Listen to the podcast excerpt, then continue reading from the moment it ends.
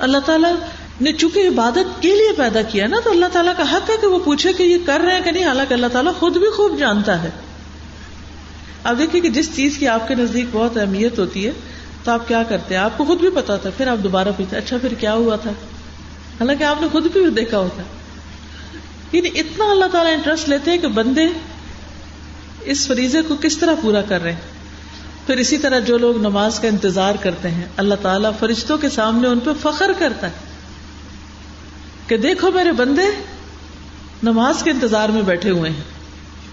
عبداللہ بن امر کہتے ہیں کہ ہم رسول اللہ صلی اللہ علیہ وسلم کے ساتھ مغرب کی ہم نے نماز ادا کی۔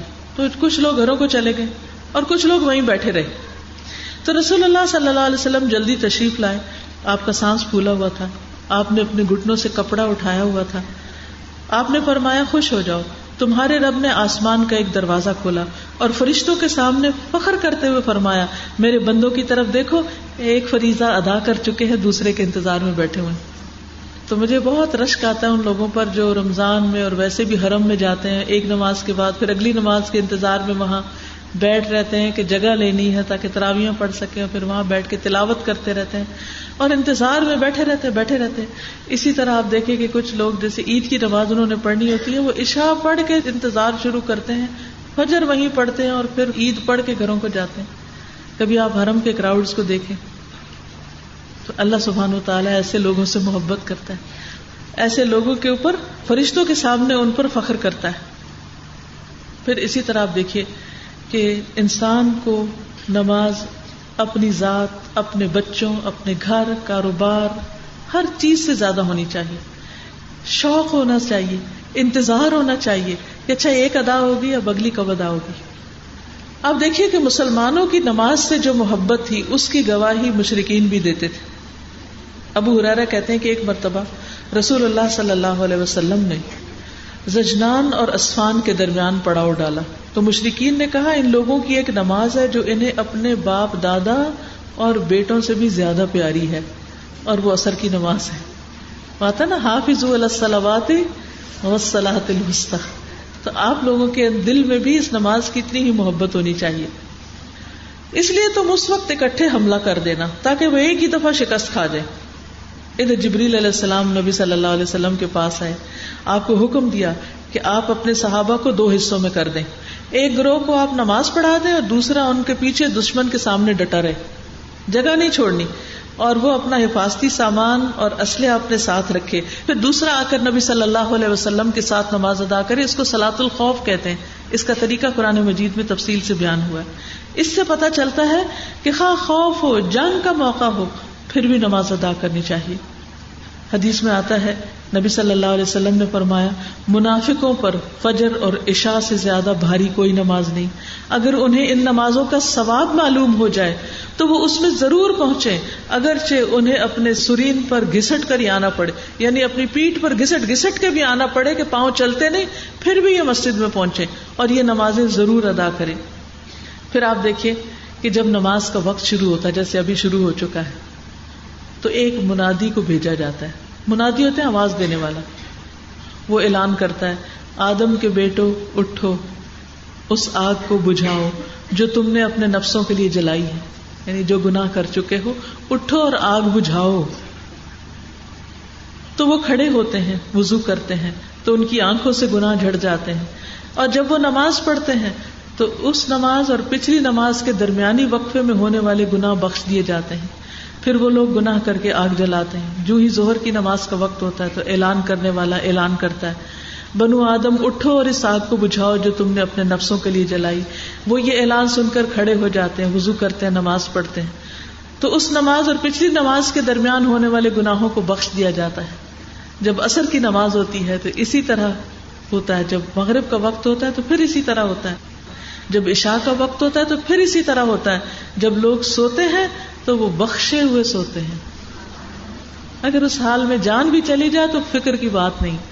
پھر آپ صلی اللہ علیہ وسلم نے فرمایا، بعض لوگ بھلائی کی حالت میں رات گزارنے والے ہیں اور بعض لوگ شر میں لتھڑ کے رات گزارنے والے یعنی وہ نجاست کے ساتھ اور بے نماز ہو کے سوتے ہیں۔ نماز ادا نہیں کرتے۔ اللہ سبحان و تعالی یہ بھی فرماتے ہیں کہ ہم نے مال اس لیے اتارا ہے کہ نماز قائم کی جائے اور زکوٰۃ ادا کی جائے۔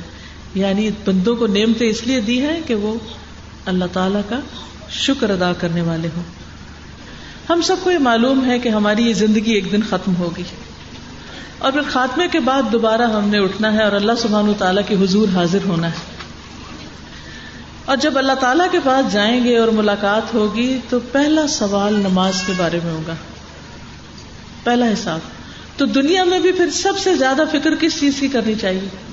نماز کی کہ یہ پوری ہو جائے نبی صلی اللہ علیہ وسلم نے فرمایا، قیامت کے دن لوگوں کے اعمال میں سے جس عمل کا حساب سب سے پہلے ہوگا، وہ ان کی نماز ہوگی۔ ہمارا رب عز و جل فرشتوں سے فرمائے گا، حالانکہ وہ خود پہلے سے ہی خوب جاننے والا ہے کہ میرے بندے کی نماز دیکھو۔ کیا اس نے اس کو پورا کیا ہے یا اس میں کوئی کمی کی ہے؟ میرے بندے کی نماز دیکھو، پوری پڑھ کے آیا کہ نہیں پڑھ کے آیا؟ یا جو پڑھی ہے وہ بھی پوری طرح پڑھی ہے یا اس میں کوئی کمی بیشی کی ہے؟ چنانچہ اگر وہ کامل ہوگی، پوری ہوگی، تو پوری کی پوری لکھ دی جائے گی۔ اور اگر اس میں کوئی کمی ہوگی، تو اللہ تعالیٰ فرمائے گا، دیکھو کیا میرے بندے کے کچھ نوافل ہیں؟ کچھ نفل وغیرہ پڑے ہیں اس نے؟ اگر نفل ہو گئے تو اللہ تعالیٰ فرمائے گا، میرے بندے کے فرضوں کو ان نفلوں سے پورا کر دو۔ پھر اسی انداز سے دیگر اعمال لیے جائیں گے کہ زکوٰۃ ادا کی، اگر کوئی کمی ہے تو صدقہ خیرات سے اس کو پورا کر دو۔ اس طرح حج میں کوئی کمی رہے گی تو عمرے سے۔ اور اگر فرضی روزوں میں کوئی کمی بیشی رہ گئی تو نفلی روزوں سے پورا کر دو۔ تو اس لیے فرض کے علاوہ نفل کی بھی عادت ڈالیں۔ مختلف کاموں کو صرف فرض نہیں پورا کریں، بلکہ ایکسٹرا بھی کریں۔ پھر اسی طرح نبی صلی اللہ علیہ وسلم نے فرمایا کہ قیامت کے دن بندے کا سب سے پہلے نماز کا حساب ہوگا۔ اگر وہ درست ہوگی تو باقی سارے اعمال بھی درست ہو جائیں گے۔ اور اگر اس میں خرابی آ گئی، وہ ناقص ہوئی تو باقی اعمال میں بھی بگاڑ آ جائے گا۔ یہ آخرت کے اعتبار سے بھی اور دنیا کے اعتبار سے بھی۔ اگر ایک شخص کی نمازیں اپنے وقت پر نہیں نا، تو باقی بھی دین کا کام جو ہے نا، وہ درست نہیں ہوتا۔ وہ بھی ناقص ہے۔ کیونکہ جس نے پہلا کام، پہلا فرض ہی ٹھیک سے ادا نہیں کیا، تو پھر آگے کیا کرے گا؟ پھر آپ دیکھیے کہ مرنے کے بعد جب انسان قبر میں جائے گا، تو اس وقت بھی بندے کی حسرت کیا ہوگی کہ اگر اس کو تھوڑا سا وقت ملے تو سب سے پہلے وہ دو رکتے نماز پڑھے۔ پہلا کام اس کو نماز یاد آئے گی کہ میں نماز ادا کروں۔ ابو حرارا کہتے ہیں، نبی صلی اللہ علیہ وسلم ایک قبر کے پاس سے گزرے۔ ہم سب قبرستانوں کے پاس سے گزرتے ہیں۔ اس وقت یہی سوچیں۔ اس حال میں کہ اس میں میت کو دفن کیا گیا تھا یعنی ابھی تازی تازی میت ڈالی گئی تھی۔ آپ نے فرمایا، دو رکتیں ہلکی سی ہوتی ہیں، چھوٹی سی ہوتی ہیں اور تم ان کو حقیر سمجھتے ہو، معمولی سمجھتے ہو۔ کئی دفعہ ایسا ہوتا ہے نا، فرض پڑھ لی، سنت پڑھ لی اچھا نفل، چھوڑو، نفل ہی ہے نا۔ تم انہیں حقیر اور زائد سمجھتے ہو ایکسٹرا سمجھتے ہو۔ لیکن وہ دو رکتیں، وہ دو رکتیں جو زندگی میں ہم حقیر سمجھتے ہیں۔ اگر یہ صاحب قبر اپنے عمل میں زیادہ کر لیتا، تو اس کی نظر میں تمہاری باقی ساری دنیا سے بھی زیادہ اس کو محبوب ہوتی۔ یعنی اس وقت اس بندے کی جو قبر میں پڑا ہوا ہے، اس کی حسرت کیا ہے؟ کہ اگر ساری دنیا مجھ سے لے لی جائے اور دو رکتیں پڑھنے کا وقت دے دیا جائے تو وہ سب سے پہلے دو رکتے پڑے گا۔ اور آج ہمارے پاس کتنا کتنا وقت ہوتا ہے۔ ہم گھنٹوں فونوں پہ باتیں کرتے رہتے ہیں، کبھی کمپیوٹر پہ بیٹھے رہتے ہیں، کبھی لوگ گھر میں آ جاتے ہیں تو بہت سارا وقت گپ شپ پہ لگا دیتے ہیں۔ لیکن نماز پڑھتے وقت اس میں کوتا ہی کر دیتے ہیں۔ اب دیکھیے جب کوئی مہمان آتا ہے گھر میں، تو ہم یہ بہانہ بنا لیتے، مہمان ہیں۔ کچھ لوگ تو پڑھتے ہی نہیں۔ شرم کے مارے کہ اب اٹھے کیسے؟ اور کچھ لوگ کہتے ہیں، آپ بیٹھے، میں دو منٹ میں آئی نماز پڑھ کے۔ نماز کے لیے کتنا وقت دیتے بس دو منٹ۔ میں جلدی سے نماز پڑھ کے آئی۔ کہتے ہیں نا یہ جملہ۔ دو منٹ، جلدی سے۔ نماز کے لیے اور گھنٹوں لوگوں کے لیے، نفس کی تسکین کے لیے، باتوں کے لیے۔ آپ دیکھیے کہ بعض اوقات اسکول میں بچے جاتے ہیں جوان ہو جاتے ہیں بچے۔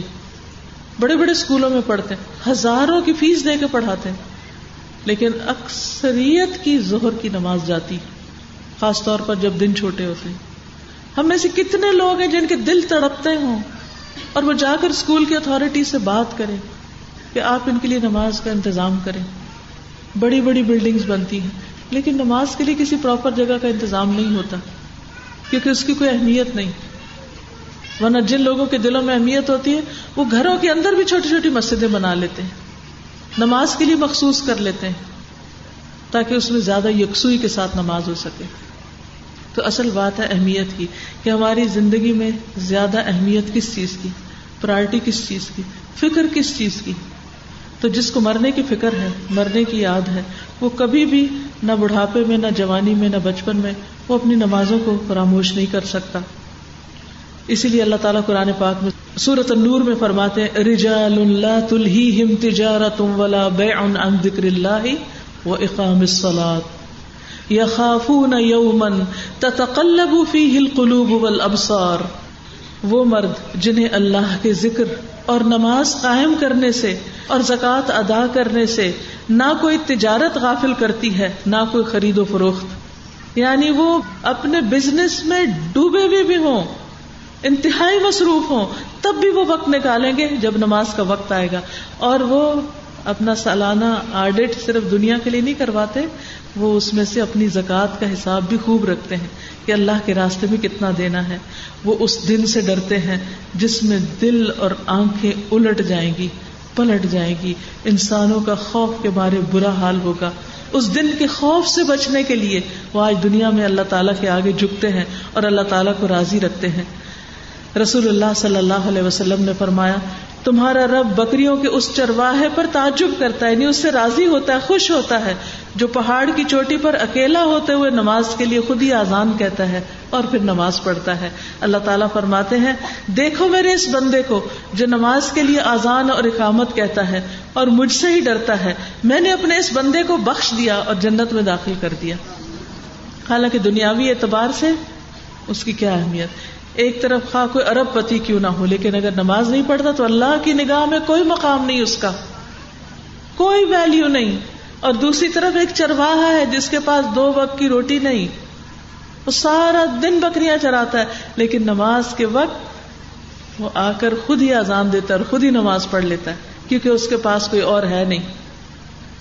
تو یہ معمولی چرواہا اللہ سبحان و تعالیٰ کے نزدیک زیادہ اہمیت رکھتا ہے۔ وہ اللہ کا زیادہ پیارا ہے، زیادہ محبوب ہے۔ اللہ تعالیٰ نہ ہماری شکل دیکھے گا، نہ ہمارے زیورات اور نہ ہمارے کپڑے اور نہ ہمارے اور دنیا کی آرائش کی چیزیں۔ نہ ہمارے ڈیزائنرس کے بیگس اور نہ جوتے۔ وہ کیا دیکھے گا کہ ہم نے اس کی عبادت کس کوالٹی کی، کس درجے کی اور کس طرح ادا کی۔ اسی میں ہی انسان کی عزت اور عظمت۔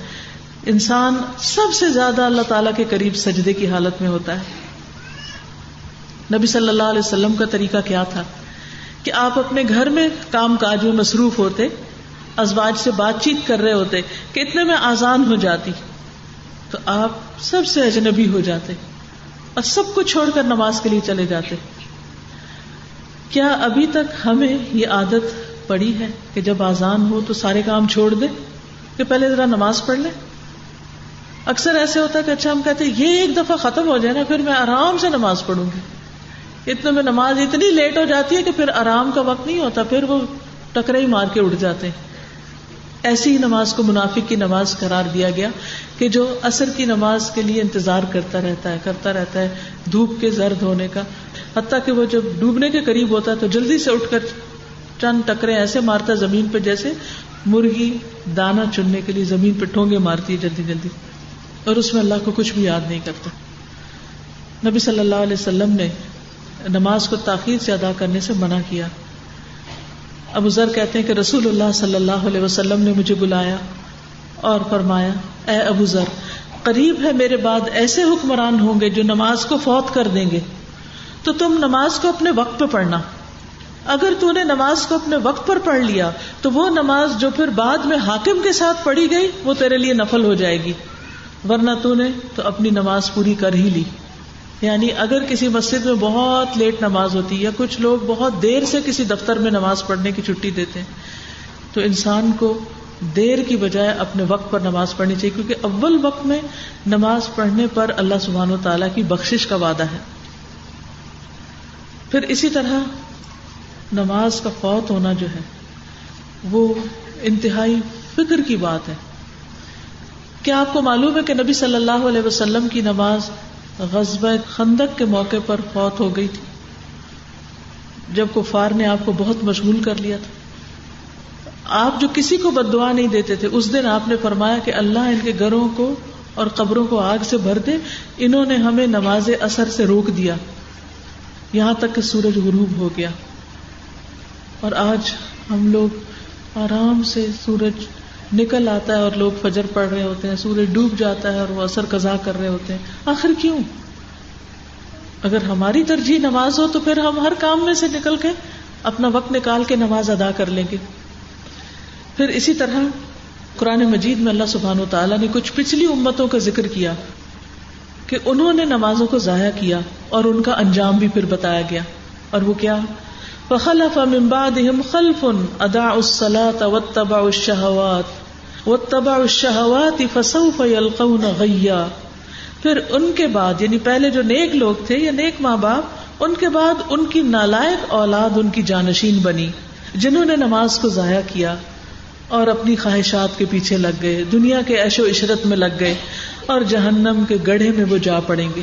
کتنا صاف حکم کہ اگر کسی کے ماں باپ نماز پڑھتے اور بچے نہیں پڑھتے، تو ماں باپ کی نمازیں بچوں کو ہرگز فائدہ نہ دیں گی۔ ابو بسرا غفاری کہتے ہیں، رسول اللہ صلی اللہ علیہ وسلم نے ہمارے ساتھ مخمس میں اثر کی نماز پڑھی۔ پھر آپ نے فرمایا، یہ نماز تم سے پہلی امتوں پر بھی پیش کی گئی۔ تو انہوں نے اس کو ضائع کر دیا۔ تو جو آدمی اس کی حفاظت کرے گا، اسے دوہرا اجر ملے گا۔ تو اس لیے کہیں بھی ہو کیسے بھی حالات ہوں، نماز نہیں چھوڑنی چاہیے۔ نبی صلی اللہ علیہ وسلم نے فرمایا، جب آدمی کسی جنگل میں ہو اور نماز کا وقت آ جائے تو وضو کرے۔ اگر پانی نہ ہو تو تیمم کر لے۔ پھر اگر تکبیر کہے تو اس کے دونوں فرشتے اس کے ساتھ نماز پڑھیں گے۔ یعنی وہ اکیلا ہے، کوئی نہیں اس کے ساتھ پڑھنے والا۔ تو کون پڑھ رہا ہے اس کے ساتھ؟ کرام الکاتبین کیونکہ وہ وہی کر رہے ہوتے ہیں نا جو انسان کر رہا ہوتا ہے، اس کو لکھ رہے ہوتے ہیں۔ تو وہ ساتھ شامل ہو جاتے ہیں۔ اگر اس نے آزان بھی دی اور تکبیر بھی کہی تو اس کے ساتھ اللہ کے اتنے بڑے بڑے لشکر نماز پڑھیں گے جن کے کنارے دکھائی نہ دیں گے۔ سبحان اللہ۔ یعنی اگر آپ کسی ایسی جگہ پر ہیں جہاں بالکل ایک اکیلے ہیں، تنہا نماز پڑھ رہے ہیں، تو آپ تنہا نہیں ہیں، اللہ کی اور مخلوق آپ کے ساتھ ہے جس کو آپ نہیں جانتے۔ لیکن آپ اللہ کے محبوب بن جاتے ہیں۔ آپ دیکھیے کہ کچھ لوگ جیسے شادی پارٹی میں ہوتے ہیں نا، تو دیکھا دیکھیے ایک دوسرے کو نماز نہیں پڑھتے۔ اچھا اس نے بھی نہیں پڑھی اچھا گھر جا کے پڑھ لیں گے۔ کچھ نمازیں تو گھر پڑھی جا سکتی ہیں عشاء کی نماز۔ لیکن وہ بھی آپ دیکھیں کہ اگر رات کے بارہ بج گئے کسی شادی میں ہی، تو گھر جا کے پڑھنے کا تو ٹائم ہی گزر گیا۔ کیوں نہیں پڑھتے؟ سبھی مسلمان ہیں۔ کیونکہ شرماتے ہیں؟ لوگ کیا کہیں گے؟ یا پھر کپڑے ہم نے ایسے پہن رکھے ہوتے ہیں جن میں نماز پڑھی نہیں جا سکتی۔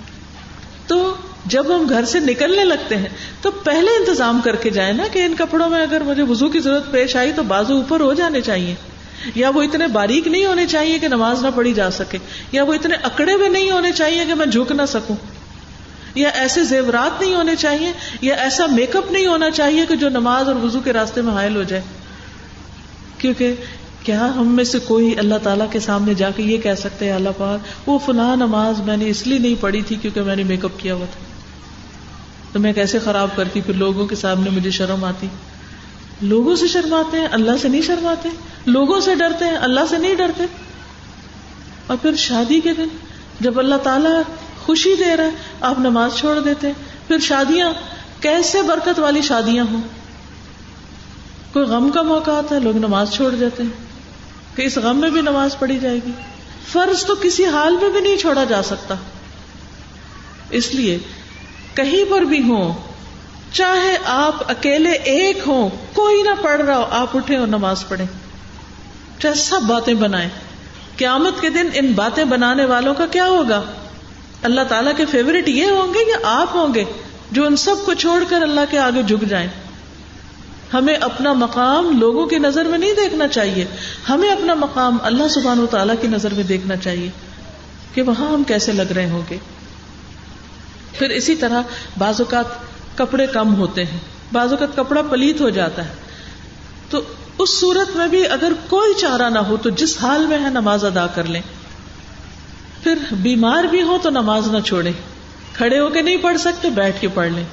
بیٹھ کے نہیں پڑھ سکتے، اشاروں سے پڑھ لیں، لیٹ کے پڑھ لیں، لیکن نماز نہ چھوڑیں۔ عمران بن حسین کہتے کہ مجھے بواسیر کا مرض تھا۔ تو میں نے نبی صلی اللہ علیہ وسلم سے نماز کے بارے میں دریافت کیا۔ آپ نے فرمایا کھڑے ہو کر نماز پڑھ لو۔ اگر اس کی طاقت نہیں تو بیٹھ جاؤ۔ اگر اس کی بھی نہیں تو پہلو کے بل لیٹ جاؤ۔ یعنی اگر سیدھے نہیں بیٹھ سکتے تو لیٹ کے پڑھ لو، لیکن نماز نہیں چھوڑو۔ حالت جنگ میں بھی نماز نہیں چھوڑی جا سکتی۔ پھر اگر کسی قسم کے کوئی خوف کی صورت ہو، کوئی پریشانی کا عالم ہو، تو بھی ہمیں نماز نہیں چھوڑنی۔ دجال جیسا عظیم فتنہ جو زمین پہ سب سے بڑا فتنہ ہوگا، اس وقت بھی نماز کی حفاظت کرنی۔ صحابہ کرام کہتے ہیں، ہم نے عرض کیا، اے اللہ کے رسول صلی اللہ علیہ وسلم، دجال زمین میں کتنا عرصہ رہے گا؟ آپ نے فرمایا، چالیس دن اور ایک دن سال کے برابر، ایک دن مہینے کے برابر، ایک دن ہفتے کے برابر ہوگا، اور باقی دن عام دنوں کے برابر۔ یعنی دجال جب آئے گا تو چالیس دن رہے گا زمین پر، اور ایک دن ایک سال کا ہوگا۔ ایک دن ایک مہینے کا ہوگا، ایک دن ایک ویک کا ہوگا، اور باقی دن تمہارے دنوں کے برابر ہوں گے۔ تو صحابہ کو سب سے زیادہ فکر پتا کس چیز کی ہوئی؟ ہم نے عرض کیا، اللہ کے رسول صلی اللہ علیہ وسلم، وہ دن جو سال کے برابر ہوگا، اس میں ہمارے لیے ایک دن کی نمازیں پڑھنی کافی ہوں گی۔ آپ نے فرمایا، نہیں، بلکہ تم ایک سال کی نمازوں کا اندازہ کر لینا کہ سال میں کل کتنی پڑھی جاتی ہے۔ تو اس ایک طویل ترین دن میں سال بھر کی نمازیں پڑھتے جانا، اندازے کے ساتھ پڑھتے جانا۔ پھر آپ دیکھیے کہ بچوں کو بھی سب سے پہلے حکم کس چیز کا دیا جاتا ہے؟ آپ نے فرمایا، مرو اولاد کم بسلاط وہ ابنا سب ایسنین اپنے بچوں کو نماز کا حکم دو جب وہ سات سال کے ہو جائیں۔ وہ دربو ہم علیہ وہ ابنا عشر سنین۔ اور جب وہ دس سال کے ہو جائیں تو انہیں نماز چھوڑنے پر مارو۔ اور ان کے بستر الگ کر دو۔ لڑکا، لڑکی، بہن، بھائی بھی ہوں تو ان کو ایک کمرے میں، ایک بستر میں مت رکھو۔ جب تک کہ کوئی بڑا بیچ میں نہ ہو۔ پچھلے دنوں ایک بچی نے مجھے خط لکھا اور اس خط میں اس نے لکھا کہ میرا اور میرے بھائی کا کمرہ ایک تھا۔ الگ الگ بستر تھے۔ لیکن میں نے دیکھا کہ میرا بھائی مجھے غلط طریقے سے چھیڑنا شروع ہو گیا۔ اور پھر میں بھی آہستہ آہستہ اس کی طرح مائل ہونے لگی۔ اور رات کو اپنے کمرے میں ہی اپنے کپڑے چینج کرنے لگی۔ اور میرا بھائی جاگتے ہوئے اور یوں پریٹینڈ کرتا تھا کہ وہ سو رہا ہے اور مجھے دیکھ رہا ہوتا تھا۔ تو کانپ کے رہ گئی کہ یار اب یہ کیا؟ ہم سمجھتے ہیں بہن بھائی ہیں، تو کوئی فرق نہیں پڑتا۔ تو بہن بھائیوں کو بھی ایک بستر میں مت سلائیں۔ کٹھے نہ لیٹنے دیں، کیونکہ ان کے بیچ میں بھی شیطان آ جاتا ہے۔ اور ایسے کئی ایک خرابیوں کے واقعات آپ نے بھی سن رکھے ہوں گے۔ تو نبی صلی اللہ علیہ وسلم کے اس حکم پر بھی عمل کرنا بہت ضروری ہے۔ پھر اسی طرح یہ ہے کہ اگر کوئی سرور نماز پڑھتا ہو، اس کو مارنے کی اجازت نہیں۔ یعنی جو نماز پڑھے، اس کی سزا میں بھی کمی ہو جائے گی۔ ابو اماما کہتے ہیں کہ رسول اللہ صلی اللہ علیہ وسلم خیبر سے آئے تو آپ کے پاس دو غلام تھے۔ حضرت علی نے کہا، اللہ کے رسول صلی اللہ علیہ وسلم ہمیں بھی یہ غلام دے دیں۔ آپ نے فرمایا، ان میں سے جو بھی چاہتے ہو لے لو۔ انہوں نے کہا، آپ میرے لیے پسند کریں۔ آپ نے فرمایا، یہ لے لو، اس کو مارنا نہیں، کیونکہ میں نے خیبر سے واپسی پر اس کو نمازیں پڑھتے دیکھا ہے۔ اور مجھے نمازیوں کو مارنے سے منع کیا گیا ہے۔ کیونکہ وہ اللہ کے معزز بندے ہیں، عزت والے ہیں۔ پھر اسی طرح یہ ہے کہ نماز صرف پڑھنے کی چیز نہیں، بلکہ قائم کرنے کی چیز ہے۔ اور اس نماز کے قائم کرنے میں کیا ہے کہ انسان کا وزو درست ہو، قبلہ رخ ہو کر نماز پڑھے، یہ نہیں کہ جدھر بھی منہ آئے پڑھ لے۔ قیام ہو نماز میں۔ بعض لوگ دنیا کے سارے کام کھڑے ہو کے کرتے ہیں، نماز بیٹھ کے پڑھتے ہیں۔ بیٹھ کر نماز نہیں ہوتی۔ اللہ کہ نفل اگر کوئی پڑھے تو اس میں آدھا ثواب ہوتا ہے۔ لیکن فرض نماز کے لیے تو صحابہ اگر دیوار کے ساتھ بھی ٹیک لگانی پڑتی تو ٹیک لگا کے پڑھتے لیکن بیٹھ کے نہیں پڑھتے تھے۔ اللہ کہ آپ کو ایسے چکر آ رہے ہوں کہ اتنی حالت خراب ہو کہ آپ میں سخت کمزوری اور آپ کھڑے نہ ہو سکتے ہو پھر تو بیٹھ سکتے ہیں۔ لیکن اگر آپ دنیا کا کوئی اور کام کھڑے ہو کے کرتے ہیں، تو نماز بھی کھڑے ہو کے پڑھنی ہوگی، کیونکہ اس میں قیام فرض ہے۔ رسول اللہ صلی اللہ علیہ وسلم نے فرمایا جو مسلمان فرض نماز کا وقت پائے، اچھی طرح وضو کرے اور خوشو خزو سے نماز ادا کرے اور اچھی طرح رکو کرے، تو وہ نماز اس کے پچھلے سارے گناہوں کا کفارہ بن جائے گی۔ بشرطے کہ اس نے کسی کبیرہ گناہ کا ارتکاب نہ کیا ہو اور یہ سلسلہ ہمیشہ قائم رہے گا۔ لیکن اس ساری اہمیت کے باوجود لوگ نماز کی پابندی نہیں کرتے اور نمازوں کو ضائع کر دیتے ہیں۔ نبی صلی اللہ علیہ وسلم نے اسے قیامت کی نشانی بتایا ہے۔ لوگ اپنے آپ کو مسلمان کہیں گے لیکن نماز کی پرواہ نہیں کریں گے۔ رسول اللہ صلی اللہ علیہ وسلم نے فرمایا، اسلام کی نشانیاں ایک ایک کر کے ختم ہوتی جائیں گی اور اسلام بالکل اجنبی بن کے رہ جائے گا۔ جب ایک نشانی ختم ہوگی تو لوگ اس سے جو ملتی جلتی اس کو پکڑ لیں گے۔ اور سب سے پہلے حکم کی نشانی ٹوٹے گی اور سب سے آخر میں نماز کی۔ یعنی حکم کی نشانی ٹوٹے گی یعنی کہ مسلمانوں کے اندر آرگنائزیشن نہیں رہے گی اور ان کے اندر انارکی ہو جائے گی۔ اور آخری حصے میں لوگ مسلمان کہیں گے خود کو نماز نہیں پڑھتے ہوں گے۔ یعنی نماز پڑھنا اسلام کی نشانی ہے کہ فلاں شخص مسلمان ہے۔ مثلا ایک گیدرنگ جس میں مسلم نان مسلم سب اکٹھے ہوں۔ اور اگر مسلم اس میں اسے اٹھ کے نماز پڑھتے ہیں تو یہ بتا دے گی نا چیز زبان سے، نہ بھی بولیں کہ ہاں میں مسلم، کہ میں مسلمان ہوں۔ اس کا عمل بتا دے گا۔ لیکن ایک وقت آئے گا کہ لوگ کہیں گے کہ آئی مسلم لیکن وہ کوئی بھی نماز نہیں پڑھتے ہوں۔ اور اس وقت بھی مختلف علاقوں میں، گاؤں میں جا کے لوگوں سے پوچھے کتنے لوگوں کو نماز آتی اور کتنے پڑھتے۔ ہیں بلیو بھی ہمارے بہت سے اسٹوڈینٹس جو پڑھ کر گاؤں میں واپس گئے، انہوں نے بتایا کہ بعض گاؤں میں، پورے پورے گاؤں میں ایک آدھ شخص کے سوا کسی کو سورت فاتحہ نہیں آتی تھی۔ ان کے پاس جائے نماز نام کی چیز نہیں تھی۔ کوئی مسجد نہیں وہاں۔ کوئی نماز پڑھانے والا نہیں۔ کوئی نماز سکھانے والا نہیں۔ اور وہ کیا ہے؟ مسلمان۔ یعنی سورج نکلتا اور سورج ڈوبتا اور سورج نکلتا اور سورج ڈوبتا ہے۔ اور پوری بستی میں سے کوئی ایک بندہ اللہ کے آگے نہیں جھکتا۔ اور ایسی ایک نہیں، کئی ایک بستیاں ہوں گی اس ملک کے اندر جسے اسلام کے نام پر حاصل کیا گیا۔ تو کس کا فرض بنتا ہے؟ ہم سب کا بنتا ہے۔ آپ کہیں گے گورنمنٹ کا بنتا ہے۔ ٹھیک ہے گورنمنٹ کا بھی بنتا ہے، لیکن میرا اور آپ سب کا بھی بنتا ہے کہ ہم اس چیز کے بارے میں فکر مند ہوں۔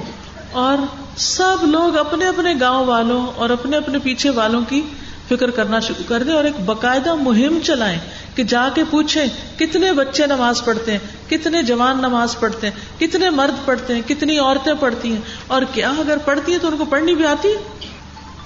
تو جب تک اس کو اہمیت نہیں دیں گے اور اس کو باقاعدہ ایک مہم کے طور پر نہیں لیں گے تو بات نہیں بنے گی۔ پھر اسی طرح یہ ہے کہ نمازوں کو وقت سے ڈیلے کرنا، یہ بھی ایک بہت بڑا جرم ہے۔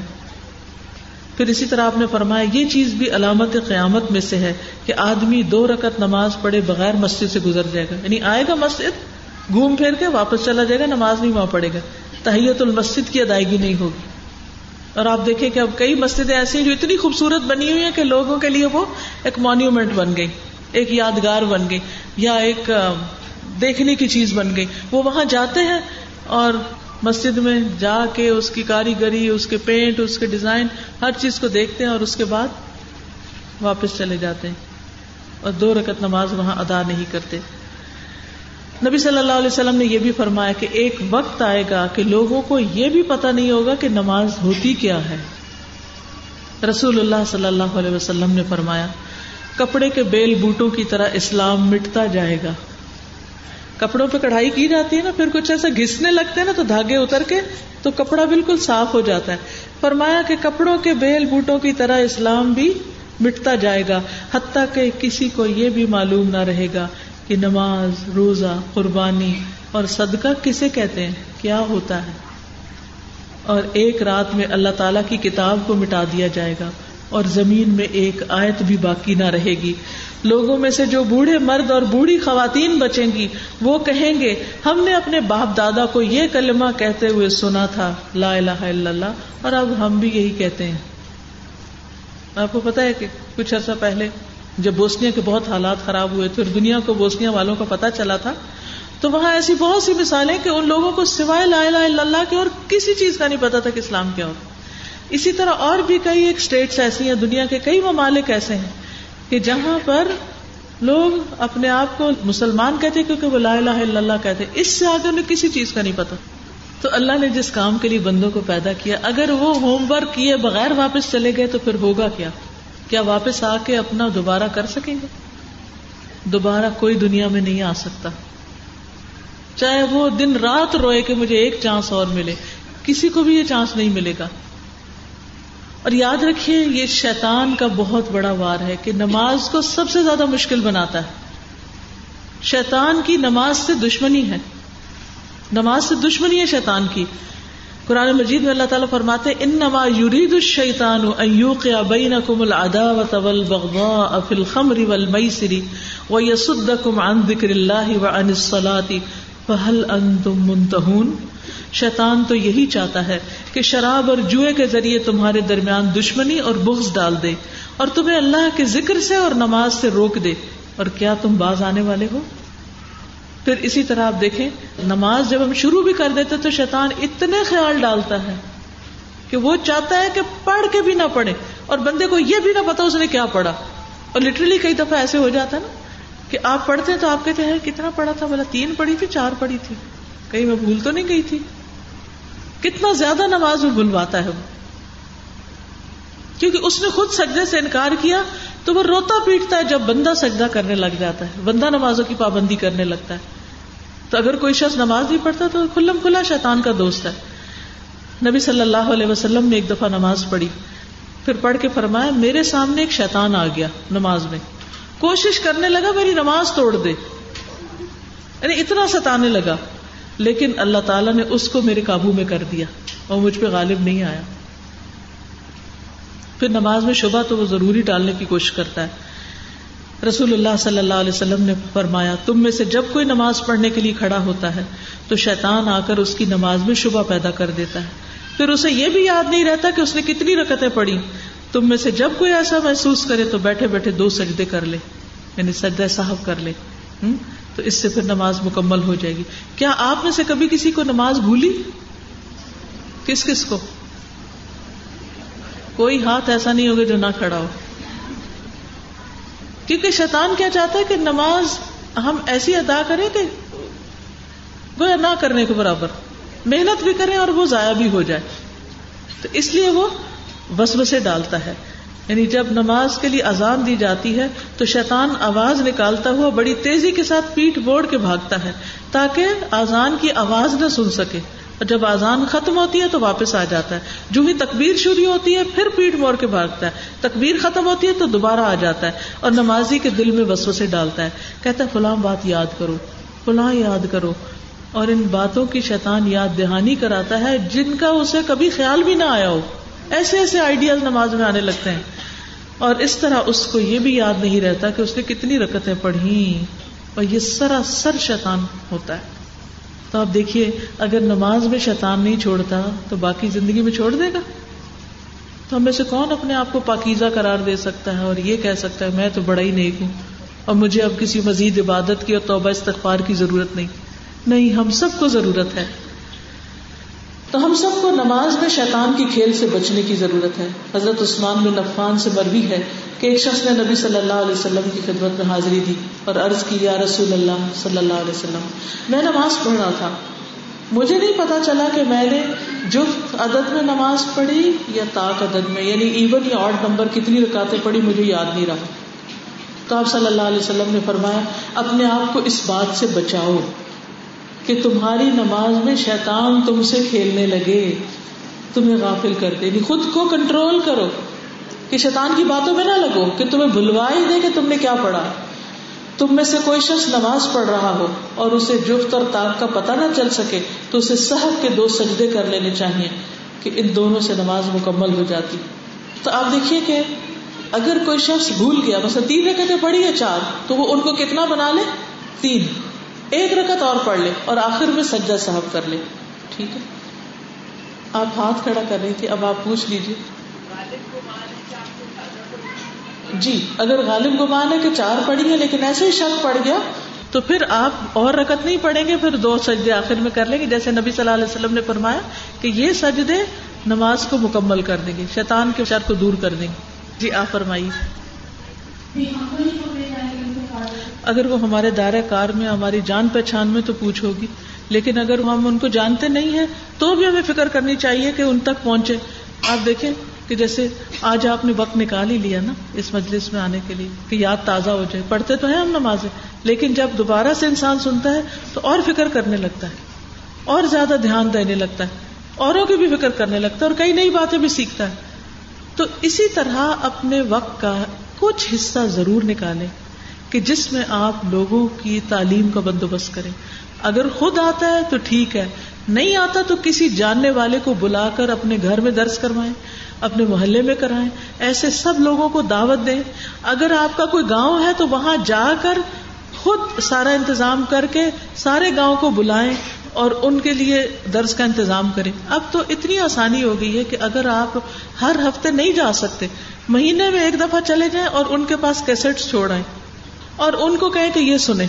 وہ سنتے رہیں گے، سنتے رہیں گے، کچھ سمجھیں گے، کچھ نہیں سمجھیں گے، پھر واپس جا کے آپ ان سے کہیں، جو نہیں سمجھ آئی، لائے میں آپ کو سمجھاؤں، ان کو سمجھائیں۔ یعنی جو پڑھ سکتے ہیں، پڑھا لکھا تب کا ان کو کتابیں بھی دے سکتے ہیں آپ بکس دے سکتے ہیں۔ بڑی اچھی اچھی نماز پہ کتابیں آ گئی چھوٹی بھی، بڑی بھی، ہر طرح کی موجود ہیں۔ وہ ان کو پڑھنے کے لیے دیں لیکچر سنوائیں۔ اور جو لوگ بالکل ان پڑھ ہیں میجورٹی تو ہمارے ملک کی ان پڑھ ہے وہ پڑھ نہیں سکتی، لیکن سن تو سکتی ہے نا۔ تو ان کو سننے کے لیے چیزیں دیں اور ان کے لیے بندوبست کریں۔ اب آپ دیکھیں کہ آہستہ آہستہ کیسٹس بھی ختم ہو جائیں گی، ٹیپ ریکارڈر بھی ختم ہو جائیں گے، لوگوں کے ہاتھوں میں موبائل ہے موبائل کے میموری کارڈ جو ہے ان پہ بھر کے لیکچر آپ لوگوں کو دے سکتے ہیں کہ اچھا یہ سنیں یہ سنیں، یہ کریں۔ جب تک ہم منہ کھولیں گے نہیں، کسی کو بتائیں گے نہیں تو کسی کو کیا پتا چلے گا۔ کل پرسوں مجھے کسی نے ایک میل بھیجی اور انہوں نے بتایا کہ نائنٹی فور ایئرس کے ایک شخص ہیں۔ جنہوں نے ورلڈ وار سیکنڈ میں حصہ لیا اور وہ روز مسجد میں جا کے نماز پڑھتے ہیں۔ تو وہ اچانک تو انہوں نے نہیں شروع کر دی ہوگی نا، شروع سے عادت ہوگی مسجد جانے کی اور پھر اللہ سبحان و تعالیٰ نے اس کی برکت سے ان کے آزاد جسم سلامت رکھا اور اب بھی توفیق دی کہ وہ مسجد جائیں۔ آج اٹھارہ سال کا بچہ تو گھر میں سو رہا ہے اور نائنٹی فور ایئرس کا بندہ مسجد جا رہا ہے۔ فرق کس چیز کا ہے؟ اہمیت کا فرق ہے نا۔ اس کو امپورٹینس پتا ہے۔ وہ بڑھاپے کے باوجود محنت کر رہا ہے اور یہ جوانی میں بھی غافل ہے۔ اس کے لیے اویئرنیس کریٹ کرنی ہوگی۔ ہمیں لوگوں کو ایجوکیٹ کرنا ہوگا۔ ہمیں لوگوں تک خیر کی بات پہنچانے کی فکر کرنی ہوگی۔ اور خود بھی اس کی پابندی کرنی ہوگی۔ اور کوئی کچھ آپ میں سے کہنا چاہیے جی آپ فرمائیے۔ بس کوشش میں لگے رہیں کیونکہ کوشش کرنا فرض ہے، ہدایت تو اللہ دیتا ہے، ان کے لیے دعا بھی کریں۔ مختلف مواقع پر جب ان کا دل نرم ہو، تو اس وقت انہیں اس کی تلقین کریں۔ بس کسی کو ضد میں نہ آنے دیں۔ کسی نے لکھا ہے، جو شخص کرسی پر بیٹھ کر نماز پڑھتا ہے، کیا وہ جماعت کروا سکتا ہے؟ اس میں یہ ہے کہ وہ آخر کیوں کروائے؟ اگر کوئی اور موجود ہے، تو اسی کو جماعت کروانی چاہیے۔ اللہ یہ کہ سب سے زیادہ وہ پڑھا لکھا ہے، یا جیسے قرآن کے کوئی کاری ہوتے ہیں، حافظ ہوتے ہیں تو وہ حافظ ہے اور باقی کوئی حافظ نہیں۔ تو اب کیا ہوگا؟ اس حافظ کو نماز پڑھانی ہوگی۔ لیکن کرسی پہ ساری نماز بیٹھ کے نہیں پڑھنی چاہیے۔ قیام کرنا چاہیے جب تک آپ کھڑے ہو سکتے ہیں۔ رکو اور سجدہ زمین پر کرنا چاہیے جب تک آپ کر سکتے ہیں۔ اور اگر نہیں کر سکتے تو پھر کرسی کی اجازت ہے، لیکن کرسی کے آگے میز رکھنے کی ضرورت نہیں ہے۔ اشاروں سے بھی سجدہ ہو سکتا ہے اگر آپ جھک نہیں سکتے نیچے تک۔ آج کل چھوٹے نابالغ بچے اور بچیوں کے ساتھ زیادتی کے کیس بہت زیادہ ہو گئے ہیں۔ آپ بتائیں ہم اپنے بچوں کو کیسے گائیڈ کریں؟ بس ان کو اپنی نگاہ سے اوجل نہ کریں۔ ان کو ان اٹینڈیڈ نہیں چھوڑیں۔ ان کو اکیلے گلی بازار میں دودھ لینے اور دکان سے کچھ خریدنے مت بھیجیں لڑکیوں کو۔ اللہ تعالیٰ نے جو حدود رکھی ہیں، وہ بڑی اہم ہے یعنی اگر گھر میں مرد نہیں ہے تو پھر آپ بچوں کو لے کے خود نکلیں، لیکن اکیلے بچوں کو گلی بازار میں مت کھیلنے دیں۔ اس میں میں سمجھتی ہوں کہ ماؤں کا ایک بہت بڑا حصہ ہے، اس میں مائیں بھی قصوروار ہیں۔ کیونکہ اللہ سبحان و تعالیٰ نے ماں کو یہ ذمہ داری دی ہے کہ باپ جب گھر پہ نہ ہو تو وہ کیا کرے فصالحات قانتات حافظات للغیب بما حفظ اللہ یہ نیک عورتیں فرما بردار ہوتی ہیں، شوہر کی بات مانتی ہیں اور وہ حفاظت کرنے والی ہوتی ہیں۔ حافظات للغیب، غیب کے لیے بما حافظ اللہ، جیسے اللہ نے ان کی حفاظت کی۔ یعنی اللہ تعالیٰ نے جیسے ان کے حقوق کی حفاظت کی ہے، تو وہ بھی شوہر کی غیر موجودگی میں، شوہر کے بچوں اور اپنے گھر والوں کی نگرانی کرتی ہیں، حفاظت کرتی ہیں۔ حدیث میں آتا ہے کلو کم رائن وہ کلو کم مسول ان ریتی تم میں سے ہر شخص نگران ہے۔ اور ہر شخص سے اس کی رعایا کے بارے میں پوچھا جائے گا۔ نبی صلی اللہ علیہ وسلم نے فرمایا ولمر اتو راتن فی بئی زوجہا و مسولت انہا عورت اپنے شوہر کے گھر والوں کی نگران ہے، بچوں کی نگران ہے اور اس سے ان کے بارے میں پوچھا جائے گا کہ بچوں کو کیوں چھوڑ دیا تھا اس طرح کہ کوئی ان کے ساتھ زیادتی کرے۔ اسی طرح ہم بعض اوقات کزنس کے ساتھ ان کو کھلا چھوڑ دیتے ہیں۔ کہ کوئی نہیں، چھوٹے ہی ہیں۔ ان کو ابھی کیا اتنی سمجھ؟ نہیں۔ اس وقت میڈیا کی وجہ سے ہر چیز اتنی اوپن ہو چکی ہے کہ چھوٹے چھوٹے بچوں کے اندر بھی وہ ساری معلومات ہیں جو کبھی بڑے بڑوں کو نہیں ہوتی تھی۔ جو نمازیں چھوٹ گئی ہوں، ان کی گنتی معلوم نہ تو کیا کریں؟ کثرت سے نوافل پڑھیں۔ کیونکہ ابھی آپ نے پڑھا نا کہ جن کے فرائض کی کمی ہوگی، وہ نوافل سے پوری کر دی جائے گی۔ اکثر علماء کہتے ہیں کہ آپ کے پاس وقت کام ہو تو صرف فرض پڑھ لیا کریں۔ کبھی کبھار تو ایسا ہو سکتا ہے، لیکن یہ نہیں کہ ہم ویسے ساری زندگی ہماری بھاگ دوڑ کی اور بزی ہیں تو ہم صرف فرض پر گزارا کرتے رہیں۔ اکثر لوگ فجر کی نماز میں سستی کرتے ہیں۔ جب سو کر اٹھتے ہیں تو باقاعدگی سے فجر پڑھ لیتے ہیں۔ کیا یہ طریقہ درست ہے؟ آپ ہی بتائیے۔ کیا آپ کو معلوم ہے کہ نبی صلی اللہ علیہ وسلم کو ایک دفعہ خواب میں دو فرشتے لے کر گئے۔ اور انہوں نے دیکھا کہ ایک شخص کے سر پر پتھر مارا جاتا ہے اور سر کچلا جاتا ہے۔ پھر وہ دوبارہ درست ہو جاتے پھر تو انہوں نے اسے پوچھا کہ یہ کون ہے؟ تو آپ کو یاد ہے کیا بتایا گیا تھا؟ یہ وہ شخص ہے جو فجر کی نماز میں سستی کرتا تھا۔ اور پھر آپ دیکھیے کہ نبی صلی اللہ علیہ وسلم فجر کی دو سنتوں کے بارے میں فرماتے ہیں، یہ مجھے دنیا اور دنیا کی ہر چیز سے زیادہ پیاری ہے اور یہ سنت نماز ہے فجر کی۔ کہا یہ کہ فرض کو کوئی چھوڑ دے۔ کیا استاد کی یہ خواہش ہونی چاہیے کہ جب وہ آئے تو اس کے شاگرد کھڑے ہوں؟ نہیں، نبی صلی اللہ علیہ وسلم نے اس سے منع کیا ہے۔ جب والدین اولاد کو نماز مار کر کہتے ہیں تو یہ بہت سختی سے پیش آتے ہیں۔ اکثر حدیث کوٹ کرتے ہیں کہ دس سال کے بچے کو نماز نہ پڑھے تو مارا جائے۔ آپ بتائیے رویہ بچوں کو نماز کا عادی کیا بنائے گا دیکھیں، اگر آپ نے اس سے پہلے حکم پر عمل کر لیا نا، کہ سات سال سے شروع کر لیا۔ تو تین سال میں ان کو نماز کی عادت پڑ چکی ہوگی۔ پھر ان کو دس سال میں مارنا ہی نہیں پڑے گا۔ اللہ یہ کہ کوئی بہت ہی ایسا ڈھیٹ ہو تو اس میں بھی کیا ہے کہ انسان ایسی مارنا مارے کہ وہ بےچارے معصوم بچے جو ہیں وہ بے ہوشی ہو جائیں۔ یعنی اس میں انتقام لینے والی مارنی ہونی چاہیے۔ مطلب یہ کہ کوئی ایسی ضرب لگائے انسان کے سستی ان کی ختم ہو جائے، اٹھ کے کھڑے ہو جائیں۔ شادی والے دن وقت پہ نماز پڑھنا بہت مشکل ہوتا ہے۔ وہ کیوں؟ آپ اتنا ہنگامہ کٹھا ہی کیوں کرتے کہ آپ کی نماز رہ جائے؟ کیا جمع کر سکتے نہیں۔ اپنے وقت پر ہی پڑھیں گے۔ کیا مشکل ہے؟ میں نے تو اپنی شادی کے دن سب نمازیں پڑھی تو مجھے تو کوئی مشکل نہیں ہوئی۔ اصل میں اللہ تعالیٰ دیکھنا ہی یہ چاہتا ہے کہ خوشی کے موقع پر، غم کے موقع پر، مصروفیت کے موقع پر میں ان کو سب سے زیادہ پیارا ہوں یا نہیں؟ میری طرف آتے ہیں یا نہیں؟ لوگ دعائیں کرتے اللہ رشتہ ہو جائے، رشتہ ہو جائے۔ رشتہ ہو گیا۔ اب جو ہی رشتہ ہوا، بازاروں کے چکر شروع ہو گئے، نمازیں جانے لگی۔ شادی کا دن آیا، نماز گئی، ولیمہ ہے، نماز گئی۔ بعد میں شوہر کے ساتھ تعلق ہے، نماز گئی۔ جس رب نے آپ کی دعا سنی، آپ کو گھر دیا، سب سے پہلے اسی کا حق بلا دیا۔ کیا واپس اللہ کے پاس نہیں جانا؟ پھر کوئی ضرورت نہیں پڑے گی اس کی؟ تو اس لیے خدا سے ڈرنا چاہیے۔ چلیے، جزاکم اللہ خیرن ٹائم ہو چکا ہے۔ اللہ تعالیٰ آپ کے آنے کو، بیٹھنے کو، سننے کو قبول فرمائے۔ آپ کو، آپ کی اولادوں کو، آپ کے رشتے داروں کو نمازی بنائے۔ واخر داوانا الحمد للہ رب العالمین۔ سبحانك اللهم وبحمدك اشهد ان لا اله الا انت استغفرك واتوب اليك السلام علیکم و رحمۃ اللہ وبرکاتہ۔